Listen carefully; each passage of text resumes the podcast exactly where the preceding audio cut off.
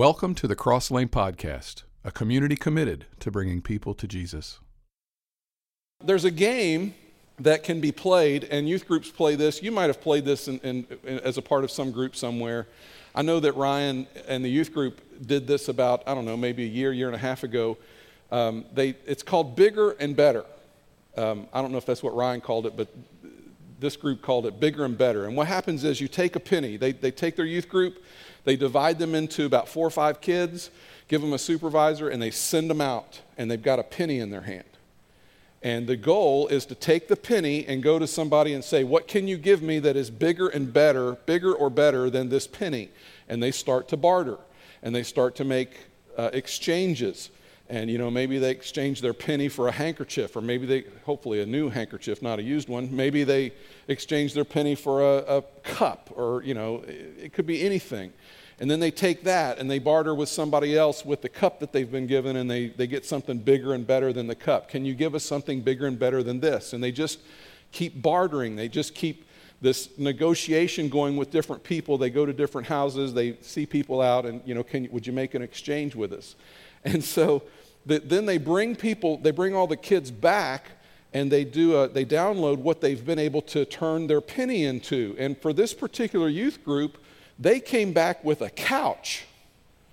They turned their penny into a couch, and another youth group did them one better than that, came back with a Buick. Now, how do you do that? I, I don't know. Um, today, our conversation is going to be centered around this idea of what is better. What is better? We're going to talk about priorities, and we're going to talk about what's better in our lives. Um, I want you to take your Bible out if you have one, turn to Luke chapter 10. Luke chapter 10, I'm going to look at verse 38. This is a very, very familiar story for many of us who've grown up in the church. If you're new to the Bible, if you're new to Bible study, this, as you get more involved in reading your Bible, this will be a story that you will return to time and again because it's just rich with, with uh, lessons for us. Uh, verse 38 As Jesus and his disciples were on their way, he came to a village where a woman named Martha opened her home to him. This is going to be the city of Bethany. Bethany is on the west side of, of the Sea of Galilee. It is, um, I'm sorry, it's not the Sea of Galilee, that's the Dead Sea.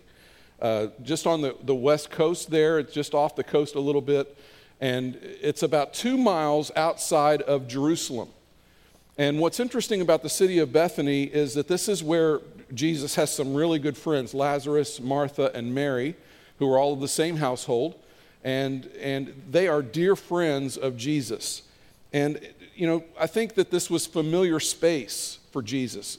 They, they pretty much believed that when Jesus went to Jerusalem to do any type of business, to do anything in the city, he would spend his days in the city, but when he, went, when he left, when he needed a place to go at night, he would go the two mile journey to Bethany, to the home of Mary, Martha, and Lazarus, and, and he and his disciples would often stay with them.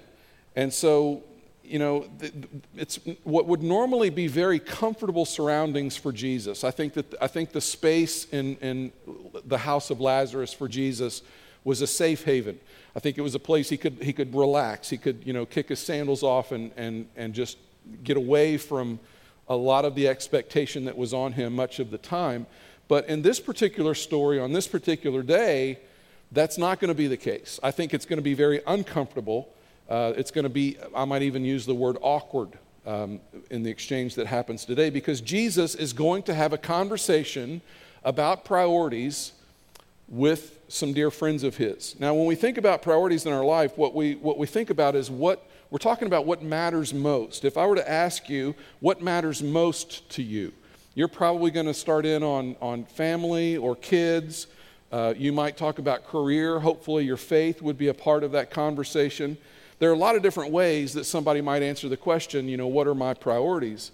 But here's an observation that I want to make this morning. We have a tendency to drift away from the, the priorities in our life. We, we just, the things that are really important, it's really easy for us to drift away from those things. It's, it, you know, we, the people that we care about the most, sometimes we treat the worst. the, pe- the relationships that matter most to us, it's not that we drift away from those people, but we drift away from maintaining those in the right way. I think we, you know, you could even, I think spouses once in a while feel taken advantage, not taken for granted, not taken advantage of, but taken for granted by one another. And I think it's an easy thing for us to slip into doing that because it's so familiar, you're so used to it that you, you get distracted by other things, especially in the summertime, especially in these days when, you know, our, that we get some uh, extended weekends, we get some extended time off. Um, there's a lot of things that can distract us. We can go on short excursions, we take vacations, and we just can get distracted, I think, really pretty easily. It's just easy to drift away from the things that matter most in our life during this time of the year. And, and we drift to what is more convenient and what's more comfortable or what feels more pressing or urgent to us. You know, those are the things that get our attention, and we have a tendency to drift. I think for some of us this morning, God is going to challenge us to choose once again what matters most, to return to some of the priorities that we would, you know, we would easily say, is that a priority for you? We would say, yeah, that's a priority for me, but I've left it. I haven't, I've kind of gotten away from that. And so this morning, I'm, I'm hoping that we will get to a place where we're able to identify and choose what is better. In today's story, there are three characters. We're going to look at Mary, we're going to talk about Martha, and we're going to talk about Jesus. So, the first character I want to look at is Mary. Uh, Martha has invited Jesus to her home, and uh, his disciples are there with him, and they're going to have dinner together. And so, let's see what Mary is up to. Verse 39 tells us a little bit about Mary. Um, she, speaking of Martha, had a sister called Mary who sat at the Lord's feet listening to what he said. And right at the outset of this story, I think Luke is trying to convey something uh, to us. Uh, he tells us something about Mary. She sat at the Lord's feet listening to what he said. This is actually a, a very important Jewish phrase that communicates something very important about Mary. In fact, it, it describes three things about Mary, um, very specific. And in this particular uh, story, it describes something, it's going to describe something very particular, it's going to describe something countercultural, and it's going to describe something that changes you. So, specific, countercultural, and it changes you. So, let's talk about these three things. Um, as Mary is described, just in that one phrase, that she sat at the feet of Jesus. Um, something specific. If you were to look in the other book that Luke wrote, which is the book of Acts, um, you know, we, are looking in the Gospel of Luke today. Luke wrote the, the Gospel of Luke, and he also wrote the, the book of Acts, or the Acts of the Apostles. Luke is all about Jesus and his life. And then you come to Acts, and if you're unfamiliar with the book of Acts, the book of Acts talks about what happens after Jesus went back uh, to, to be with the Lord in heaven, and he leaves the disciples on earth, and the disciples then, the apostles, are going to really begin the church and, and oversee the early stages of the church, and they're going to be making decisions and, and deciding, you know, these are, these are kind of the ground rules for what we want to do here. Um, in fact, I would tell you that if you're new to Bible study, one of the things that you could do that would really benefit you is read the book of Luke, and then right on the heels of the book of Luke, read the book of Acts. Because you're going to get an awful lot. You're going to get the life of Christ, and then you're going to see the beginnings of the church. And I think that as you see that, it, it, there's a history there, and it would just kind of unlock some things for you. You would see some things and go, oh, that's, that's kind of making some sense for me. So I would encourage you to read those back to back. Anyway, in the book of Acts, we meet a man named Paul, who at the time that we meet him is an enemy of the church, and he hates the Jesus movement. He, he wants to try to stop it uh, with everything that is within him. And he, he has this conversion experience, and he becomes an important leader and teacher in the church. And in Acts chapter 22, Paul shares a part of his story, and in this story, we get the background as to what it means to sit at the feet of Jesus. In Acts 22, we read this. I, this is Paul talking. I am a Jew born in Tarsus of Cilicia, but brought up in this city. I studied under Gamaliel and was thoroughly trained in the law of our ancestors I was just as zealous for God as any of you are today. And you hear that and you're like, okay, Brett, I missed it. Where is the whole part about sitting at somebody's feet? Um, it says that he studied under Gamaliel, and that's the NIV version. Um, that's the one that I usually use. That's the version that I basically use when we come in here and spend time together. I might go, you know, once in a while you'll see me use lots of different versions, but I would say 80% of the time when we read stuff together, I'm reading to you from the New International Version. Let me show you this in the English Standard Version. Uh, Paul said this I am a Jew born in Tarsus in Cilicia, but brought up in this city, educated at the feet of Gamaliel. So let's talk for a second about uh, Bible translations and, and you know, kind of what's going on there. There are all different kinds of translations of the Bible. Um, there are translations, and then there are also paraphrases. Uh, the, the difference between a paraphrase and a translation is that a translation is basically they've taken Greek, the New Testament was written in Greek, so they take Greek, and Greek scholars read what it says, and then they try to reflect as accurately as they can what that sounds like in English. And there are different types of philosophies that they operate by. Like they, you know, if a group is going to translate from Greek into English, they kind of establish some things that they're trying to make sure that they do, and they, they basically translate through that lens. So um, when you do that, you get different translations. Now, there's something called a paraphrase. That's basically just reading it in English and then um, translating it for, for other ears. An example of that is the Phillips version of the Bible came from a time when, when J.B. Phillips used to read to his children, and he would read it and then he would explain to his children what it was saying. And he got to where he started writing that down, so we have the Phillips translation of the scriptures, which is a really good one uh, if you like paraphrases. But, but translations take Greek, they try to bring that into English and, and you know, basically say it so that we can understand it. I've had people come up to me and say, one of the, probably one of the most uh, often asked questions of me is, Brett, what's the best translation? What's the, you know, I'm going to get a Bible, I'm going to go to the bookstore and buy a Bible. What's the best translation for me to use? And so, um, you know, I usually tell them what I just told you about how we get translations, about what, how they're working. And most translations, I would say, really, pretty much all of them, are, are good translations of Scripture. Once in a while, you'll get one that it translates something, and it's just like, man, that's really wonky. um, I know some of you grew up and, and you grew up on the King James Version, right? Like there's no other version but the King James Version. In fact, today there are pockets of people that believe if you use anything other than the King James Version, you're going to hell, pretty much. And um, I won't, that's a whole nother sermon that I don't need to go into right now. But I'll just tell you this. I'll tell you this. When I was in Bible college and I had Greek class, I had 14 hours of Greek. I had almost enough Greek to, to have a minor in Greek. Now, don't ask me to speak it because I couldn't do that. It's a dead language anyway. But um, I had 14 hours of Greek. And so every night I had Greek homework.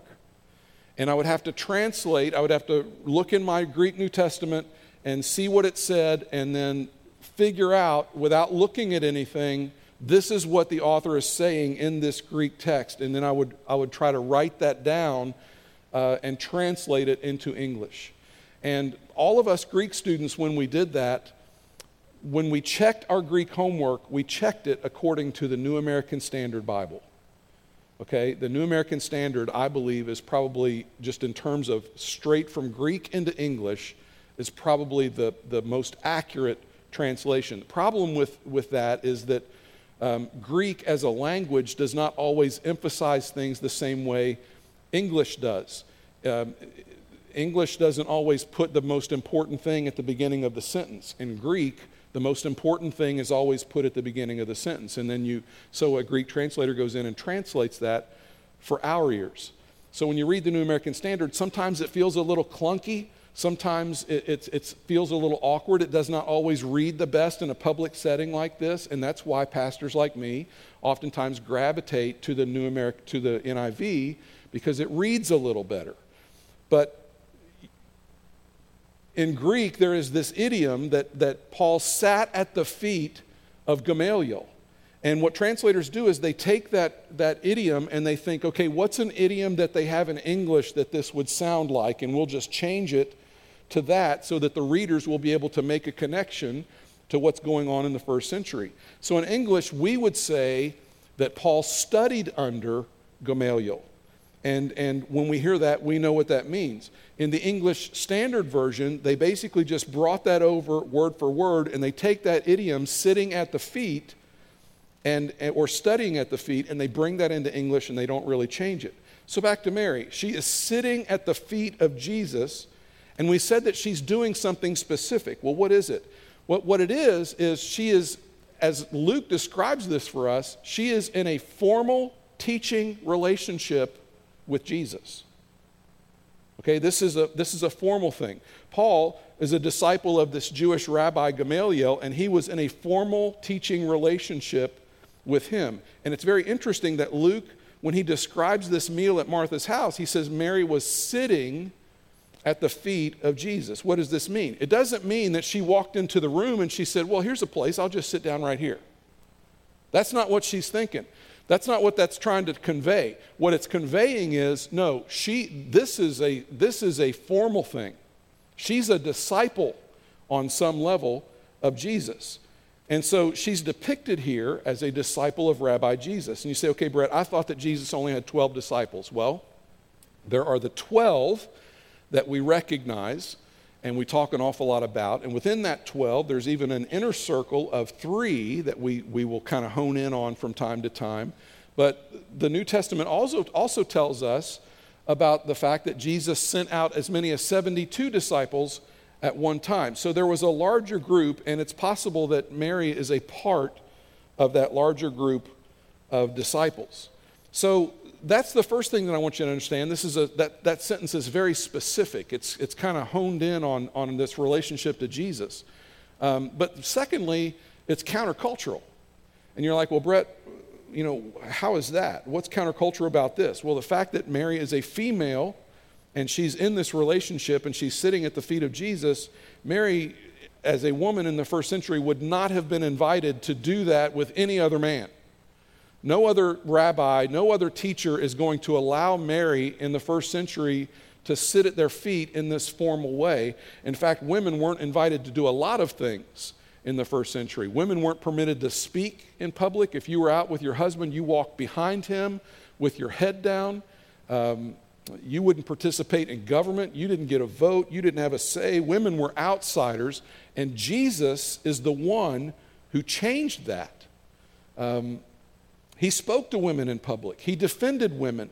He, his first encounter after he has raised from the dead is with women who can't even testify in court as to the, the, the, validity of his resurrection. They weren't even allowed to do that. Women funded Jesus' ministry, and at least in the case of Mary, Jesus invited Mary to learn and follow from him. And I say this, I've said this a couple of times, I think even in this series, that if you are a woman and you're not a serious follower of Jesus, I don't understand that because Jesus has probably is probably done more for women than any other man in history. Jesus was including women, talking to women, elevating women, promoting women in ways that they just simply were not before he came along.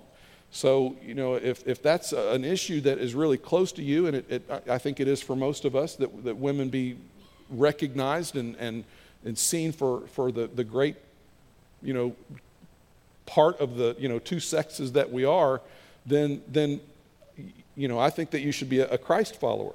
And so in the first century, Jesus valued women like nobody else did. He gave dignity to them, he elevated their status.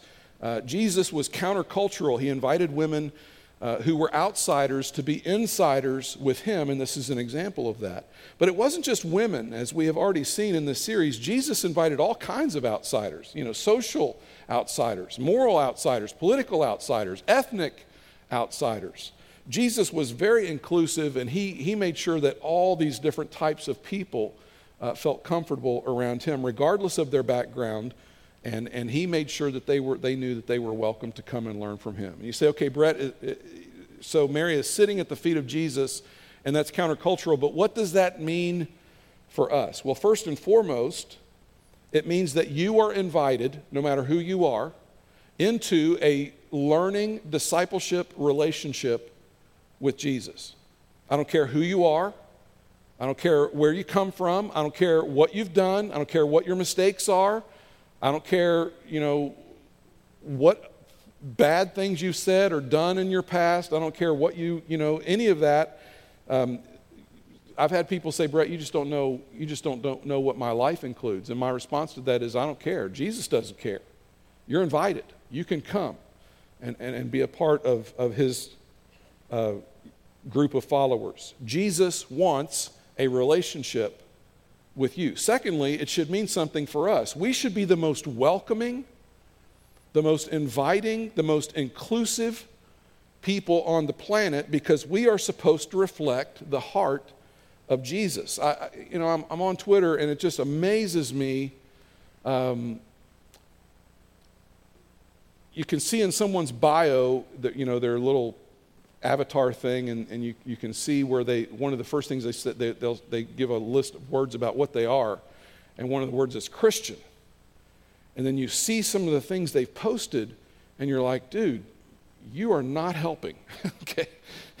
that's, that's not helping. In fact, just we, you, you just need to not talk, right? Like, um, we're supposed to be the ones who reflect the heart of Jesus. And sometimes I'll see Christians who say things and do things that just don't look very much like the heart of Jesus.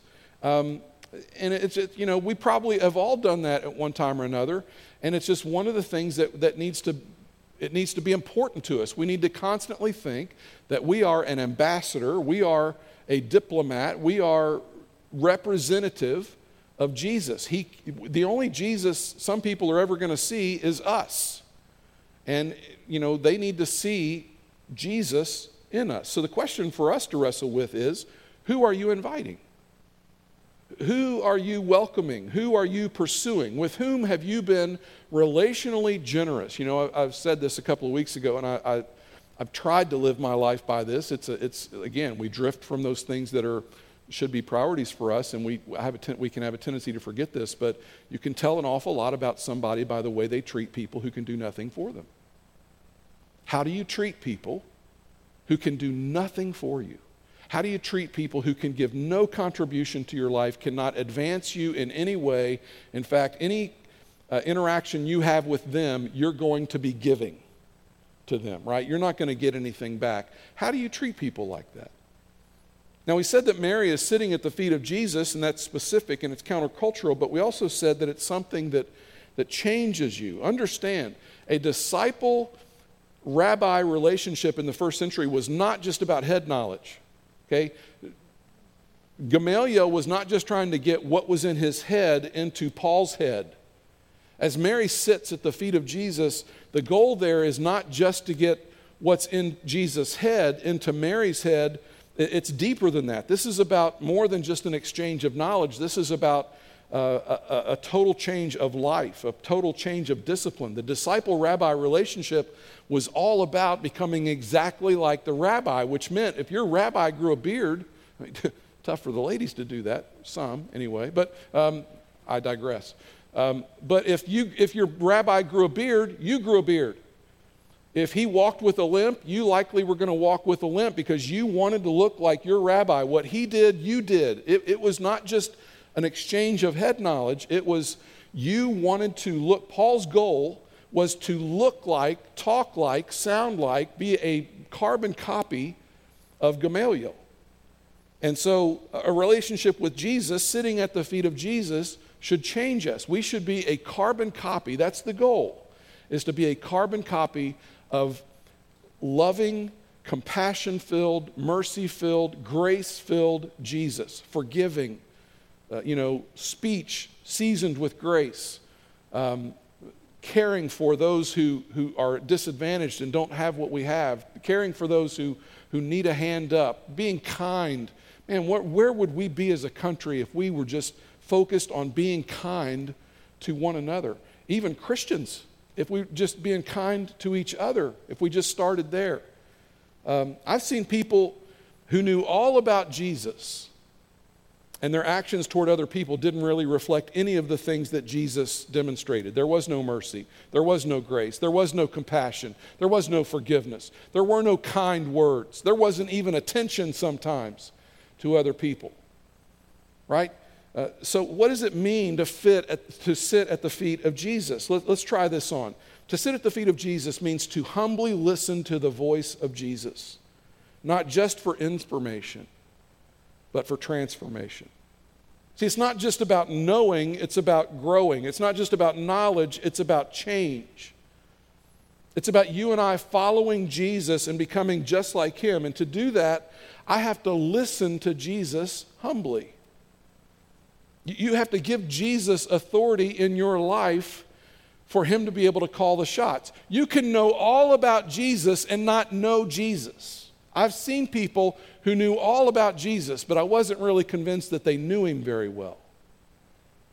So, following Jesus is about becoming like Jesus. It's about having your life transformed. It's about about you doing things differently because he's having an influence on the way you live your life, looking more and more like him. What does that look like in our life? So here's the question Where in your life are you sitting at the feet of Jesus? And I think it starts with this you're here today.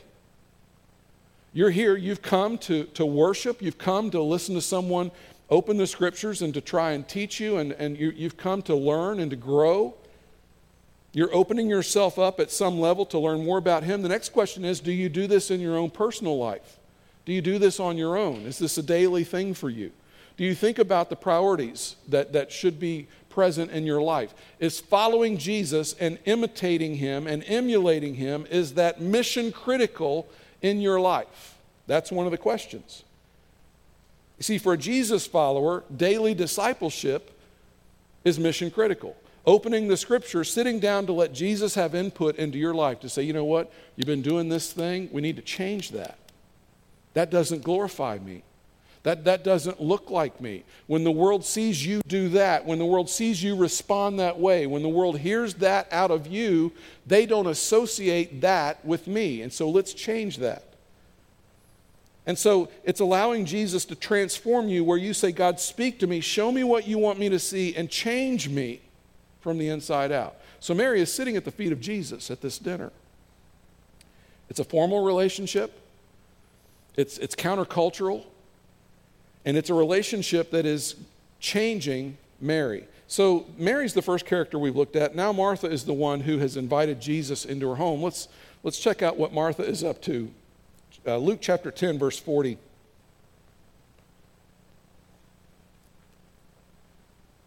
But Martha was distracted by all the preparations that had to be made.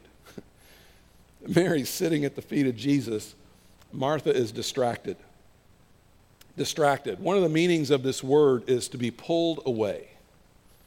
Right? If you've ever been distracted, you are pulled away. First of all, Martha has invited Jesus uh, and his disciples into her house for this dinner. There's a lot of preparation that has to be done. That's a lot of food, okay? There's just sheer volume says this is a big undertaking.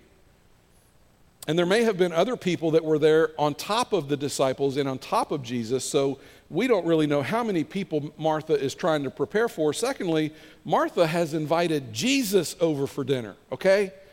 Um, you don't serve the Son of God leftovers.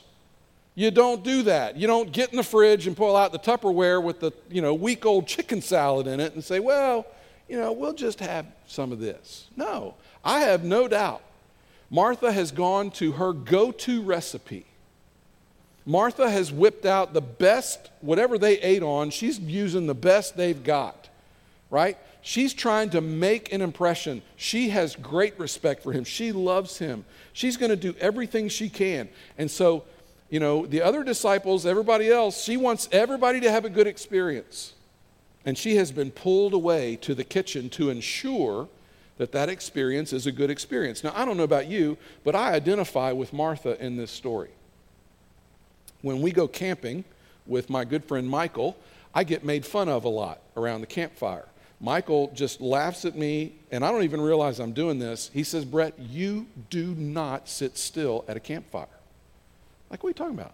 He said, In the last hour, you've been up three or four times chopping wood, working on the fire, moving chairs, you know, hanging something up. He said, Do you, would you just come over here and sit next to me and let's just look at the fire? And I'll, you know, and then I'll do that and I'll be thinking about it, and the next thing you know, I, I catch myself wanting to get up and go do something. He's like, ah, ah. you know, just, Brett, just relax. And so I'll sit for a little bit, but I'm always doing something, and he makes fun of me for it. Now, I understand Martha. She's got a house full of people, and don't forget, this is a hospitality culture. You are expected to put on a good show.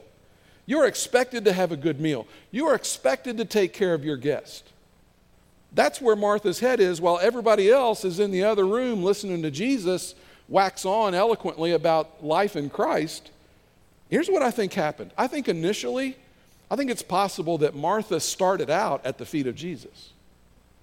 I think it's possible that when Jesus first started teaching and talking, Martha would have been right there maybe with Mary, but she gets pulled away. And I just wonder does that happen to you? All of us have been pulled away from God by something else some skill, some passion area. All of us have been pulled away. Here's the thing are you using your passion areas? Are you using your skill areas? Are you using those to build up the church? Or are you letting those things be, be a distraction to you from Christ? I want you to use those to help build up the church. I want you to use those to help people. Maybe you have a musical gift or a leadership gift. Maybe you are amazing with kids. And you hear us say something, and, and, we say, hey, we could really use help in our children's area, which is always true. We could use help back in the sound booth, which is always true. We could use musicians, that's always true. Um, we need folks to help us in the welcome center or the nursery or something like that. And you hear me say that, and you're like, well, you know what? I could do that. I've got that gift. I've got that skill. I know how to do that. I want to do that. I want to serve in that capacity. You know what? It's what you know, it's what you should be doing, but something distracts you. You get pulled away and you end up not doing it. We can get pulled away by an awful lot of things. Maybe your health uh, has gotten away from you. You know, we, we just get pulled away from stuff. Maybe you would look at your marriage and you say, you know what, our marriage could use a little cultivation and a little attention. Maybe your finances are out of whack, or you, you become distracted by, some, you know, in some area of your life that's kind of critical, and you're, you're like, you know what, I've just been distracted and pulled away from that. I need to give that some attention. Maybe for you it sounds like this My priority is to spend time, more time praying and more time opening up the scriptures.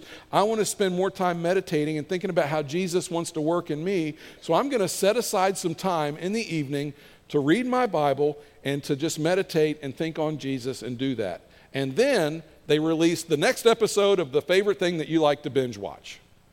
And what happens? Distraction. Right? It's not going to happen because you got distracted. Distractions are everywhere.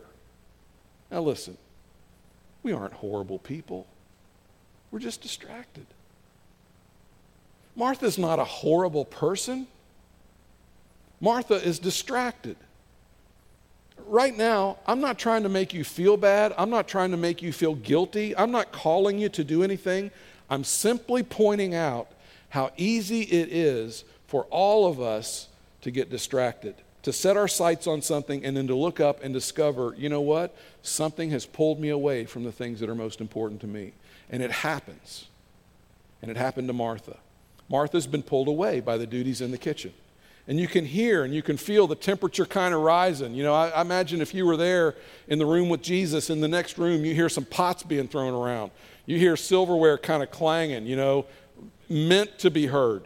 You, and then all of a sudden you hear this and it was meant to be heard. This exasperated sigh, like I'm about to blow. And then all of a sudden it happens. Martha comes bursting through the door. And, and her hair's a little disheveled, and she's got that crazed look in her eye, you know, a little flour on her face. And, and she's just, you can tell, she's not in a good place. And, and it's, it's not a good thing. And she's, she is a, she's messed up and she's about to explode. And then we read this in Luke chapter 10, verse 40, the second part. She came to him and asked, Love this, Lord, don't you care that my sister has left me to do the work by myself? Tell her to help me. First, she accuses Jesus of not caring about her. Then she yells at him to tell her what to do. Now, I don't know all the protocol of being with Jesus, but I'm pretty sure you're not supposed to accuse him, and I'm pretty sure you're not supposed to yell at him, right? I don't think that's how you're supposed to do that. Martha blows up, and it's pretty clear that, that she's the one that's out of line. Now, how's Jesus going to respond? I'm interested in how Jesus is going to respond because I want to know how Jesus is going to respond to me when I get out of line. Because I'm going to get out of line. Which brings us to the third character in our story that's Jesus. Here's how Jesus responds to Martha. Luke chapter 10, verse 41. He says her name twice Martha. Martha. He repeats her name, which would easily lead you to believe that Martha is going off and Jesus is, is in some way trying to get a word in edgewise. You know, it's almost like, Martha, Martha, like trying to calm her down. He's just trying to find a, an entrance into the conversation. But there's an interesting thing about Jewish culture when a name is repeated, the way Jesus repeats Martha's name. Later in Luke 13, when Jesus uh, is uh, looking over the city of Jerusalem, we get another example of this. And he's seeing a vision of, of Jerusalem's future, and he knows what's going to happen to Jerusalem just three decades after his crucifixion. And it's there that we read this Jerusalem, Jerusalem, you who kill the prophets and stone those sent to you. How often I have longed to gather your children together as a hen gathers her chicks under her wings, and you were not willing. You hear the compassion, you hear the longing, do you hear the, the, the pastor in Jesus? The, he, he, he's, there's, there's, there's love, there's great love for this city. He's, he's speaking over it with this longing and this love. And I think Jesus sees ahead to a time when the, the Romans are going to completely destroy everything about Jerusalem. There will be a siege by Jerusalem, and, and the people will suffer terribly. The temple will be destroyed permanently. And he sees this city and he sees the people that he loves, and he says to him, This isn't what I wanted for you. I wanted to gather you up, I wanted to take care of you but you weren't willing. And I think it's this kind of tone that Jesus is using with Martha. You know, there have been times in my life when my life did not line up with, with the life of Jesus. That's true of you, I'm sure, you know, where you just would say, man, in that time, my life did not line up with the, the life of Jesus. I, I, was not doing what Jesus wanted me to be doing in, in my life. And there have been times that it would have been really easy for me to think that Jesus' attitude toward me was, Brett, get out of my face. Get away from me. I don't want to have anything to do with you. But the more you read the Bible, the more you understand that that is not how Jesus responds to us when we are out of line with Him. I think in his repeating Martha's name, we're seeing him heartbroken. I think we're seeing him grief stricken. I think you can detect a little bit of, of disappointment in Jesus. I think that Jesus grieves with us and for us over the pain that has been inflicted on us and sometimes the pain that we have inflicted on other people. I think Jesus is saddened and grieved. I don't think he's angry with, with Martha. I don't think he's angry with you. And there may be some things in your life that are way outside God's design for your life. And it might even be said that you would, you would say, Brett, I'm pretty far from God right now. I don't feel very close to Him at all. And if that's true, there's something that I need you to hear. I need you to hear Jesus speaking your name over and over again Brett. Brett. The voice of Jesus repeating your name. He's grieved over what's going on and where you're headed. And he's saying, This isn't what I want for you. I want to gather you up. I want to take care of you. I want to put your life back together. I want to heal you up. I think this is Jesus' response to us, even when we are running away from him. I think he longs for us to turn around and just run back to him. And maybe today is a day for you where you just turn around and you come home as you hear Jesus whisper your name. And it might not even be something where anybody else would even recognize that you've been running. It might even be a, you know, you might be in a season where nobody even knows how far away from Jesus you are. But even as I'm talking about this, you're thinking, yeah, I, I need to do that. I want you to hear Jesus whispering your name over and over again with a longing come to me. This is what he does for Martha. And we see the heart of Jesus as he speaks to her. But he doesn't stop there. Jesus has more to say to Martha. Look at Luke chapter 10, verse 41. Martha, Martha, the Lord answered, You are worried and upset about many things. Now, it's interesting. Jesus does not get sidetracked by her accusations and her emotion. I mean, I would be tempted to get caught up in that escalation, right? Jesus does not. He says, Martha, let's talk about what's really going on here. You're worried and upset about many things. Well, what's Martha so worried about? What's got her so upset? Well, Jesus is in her living room, and his disciples are with him. And she has a ton of respect for Jesus. And she wants to do something really nice for him. She, she wants to honor him. She wants to bless Jesus. Who wouldn't want to do that? She wants it to be perfect, and she is feeling the pressure to perform. I mentioned this earlier, but this is there's an element of hospitality in Jewish culture. It's a big deal. If you had someone of Jesus' stature in your village, especially in your home, it is a matter of honor or shame how well you put on a show. When you came into a village, everybody in the when if it was somebody an important rabbi came into the village, and was coming to your home, the rest of the village is looking at you as if to say, Hey, we're all counting on you. Don't let us down. All right, he's really important. Don't screw this up. Don't, don't let us down here. We're counting on you. Don't, don't bring shame on the whole village. So the question is will Martha bring honor to the village or shame to the village? And I think it's possible that she feels the weight of all that. And then there's this comparison thing happening too. She's looking at her sister and she's thinking, I want to do what she's doing. I want that. I wish I was her right now. I think she's comparing herself to Mary. I think Martha is wrestling with the pressures and the expectations and the comparisons, and I just wonder if you can relate to any of that.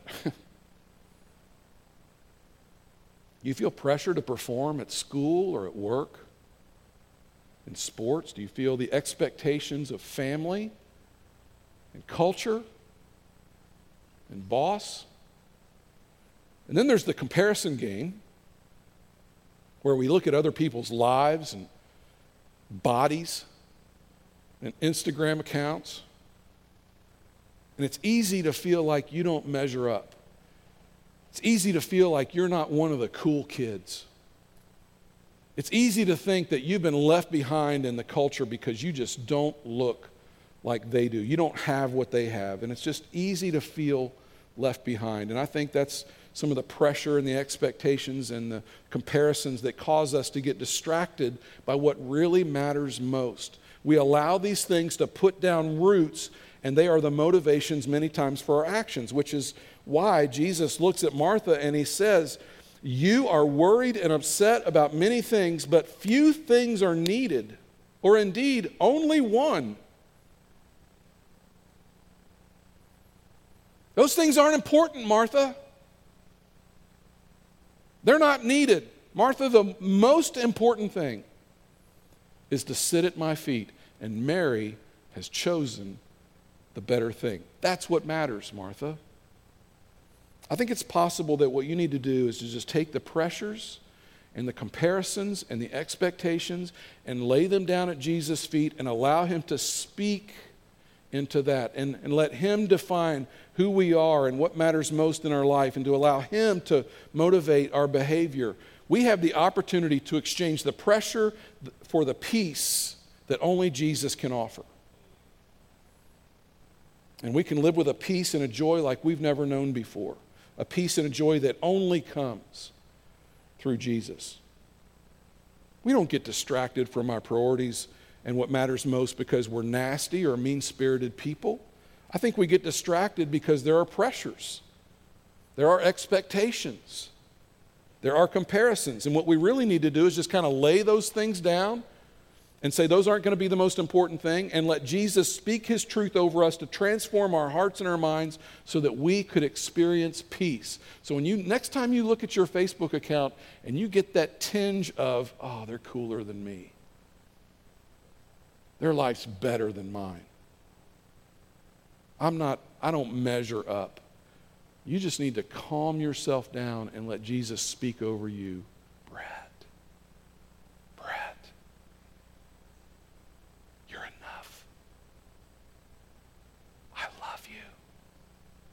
You just need to let the peace of Jesus come over you. I think that is the better thing. I think that's what Jesus would ask us to choose. Choose the better thing. Which brings us to the very last thing that Jesus had to say to Martha.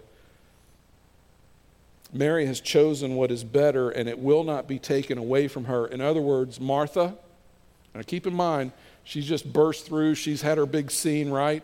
And I think Jesus is looking back at Martha and saying, Martha, I am not sending Mary into the kitchen. I'm not sending Mary into the kitchen. I want to hear the words spoken about Mary spoken about me. Don't you? Brett chose the better thing.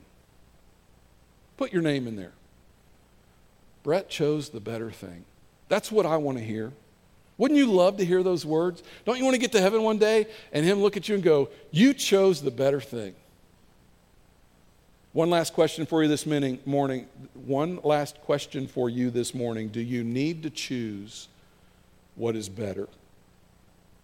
Is there something that is important in your life and you've got distracted and you would say, I need to just choose what's better. I need to lay down the pressures and the, the comparisons and the expectations. I just need to choose what's better. I need to get involved more. I need to volunteer. I need to just let Jesus use my gifts. I just need to get closer to Him. I pray that you hear God challenging you and calling you to choose what is better. Maybe He's calling you to run to His arms for healing and restoration. Maybe He's calling you to run to Him for forgiveness for something. Decide today to choose what is better. Don't wake up six months from now and say this Man, I wish I'd started this six months ago. I'm right. I'm still in the same place I was six months ago when Brett talked about this.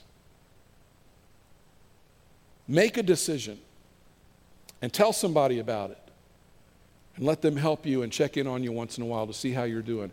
If you've never given your life to Christ, I, I pray this morning that you would hear Jesus whispering your name over and over again, not to guilt you, not to scare you, not to correct you, to love you, to forgive you, to give you peace and a place at his feet.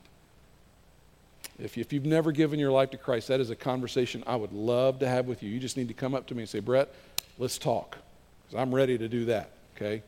Let's pray, and uh, then the band will be back out. Father, so thankful to be able to come to church this morning with my brothers and sisters. So thankful for your word that speaks to us and calls us constantly to leave behind everything in the world and just come to you with just us. And I pray, Father, that as we have been encouraged this morning, I don't want anybody leaving here feeling guilty. I don't want anybody leaving here feeling bad we should leave here feeling good that we have a Savior who wants relationship with us. May we be found this morning sitting at your feet. Father, we love you. It's in Jesus' name we pray.